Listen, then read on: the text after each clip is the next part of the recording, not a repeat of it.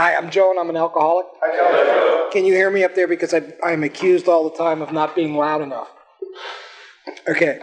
Uh, the topic that I have for tonight is uh, let me do my let me do your thinking for you.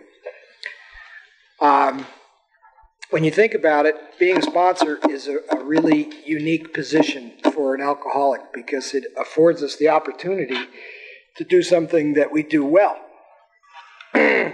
um, taking taking somebody else's inventory. And when someone asks uh, you to be their sponsor, they probably sat in a room, listened to you speak, and perhaps feel that they can relate to you in, in some way, or they like what you've had to say. Um, so you've got them, uh, you've got their attention to start with because they've come to you, and it's important to sit down and uh, and understand um, what they're looking for. Um, it's going to change over the course of your sponsor sponsoring them, but um, I'm sure Gary, with his journals, can look back at his first couple days and said you wrote them in ink and you weren't able to change what you had written, but I'm sure that you've changed some of your ideas between, you know, when you first came in here. Um, as I said, you have this person's attention. They have come to you and they want what you have. In essence, that's that's what they're asking you for. And um, I think I think it's important to lay out expectations of what you are going to do as far as a sponsor. And uh, as time goes on, we have a saying in the restaurant business it says, uh, inspect what you expect. And following through with um, the expectations and making sure that the people are doing what they said they were going to do is of utmost importance. Um, when I first came here, I was as mushy brained as anybody else who walked in the door.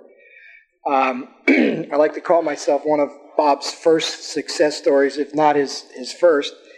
Um, and I don't know whether he tested a new bunch of theories on me or not when he was working working with me, but but they all seem to to work. Uh, I'm proud to say that next month is going to be my 23rd year of sobriety, so he must have done something right. uh, and and when I go back and look at the things that he did, um, was he asked me truly to to let him do the thinking for me. When anything came up, where was I going to go work?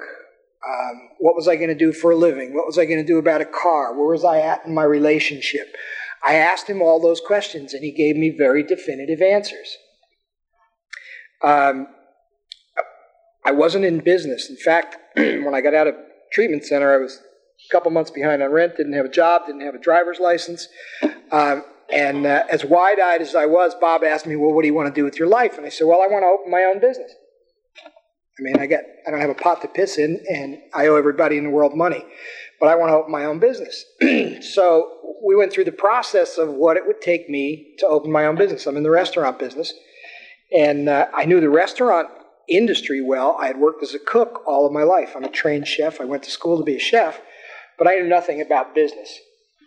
So Bob was set out in the process of, of teaching me how to read a, a profit and loss statement and taught me about doing projections. And we went through the entire process. And the one thing that he kept saying to me, the first day he picked me up and took me to, to the treatment center, he said, It's going to be really easy. He said, You just got to do a couple things. And it's the things that we repeat here all the time. Don't take the first drink, go to meetings, and keep an open mind. And the open mind part was where, when he was giving me direction, that he kept reminding me that that's what I had to do. You're going to get a lot of people who say, "Yeah, do my thinking for me," but oh no, no, I don't want you to do that part of it. No, no, no, I don't want you to do that part of it. But again, lay out the expectations when you first start, and then follow up on those expectations. Say, "Wait a minute, you want me to be your sponsor? Here's the deal." Okay, this is the way the deal goes. This is the way we're going to do it.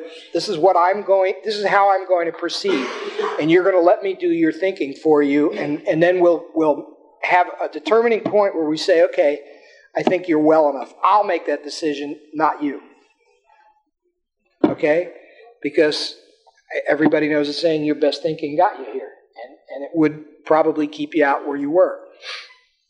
Um, be firm, be fair, be consistent. Um, don't be afraid to take their inventory and be tough and constantly be tough because you're dealing with somebody's life here. You're not dealing with, okay, well, you know, if he doesn't do this, then maybe it's okay. And if he doesn't do that, then maybe it's okay. You know, you're talking about you getting to know somebody, you don't know all the things that kept them out there for as many years as, as, as they were out there to get them to the point where they were. But you see the little things that are going wrong, and they're not doing the kinds of things that they need to succeed. They don't want to be back in the same bars that they were in. They don't want to be hanging out with the same people that they they don't probably want the same kind of a job that they had.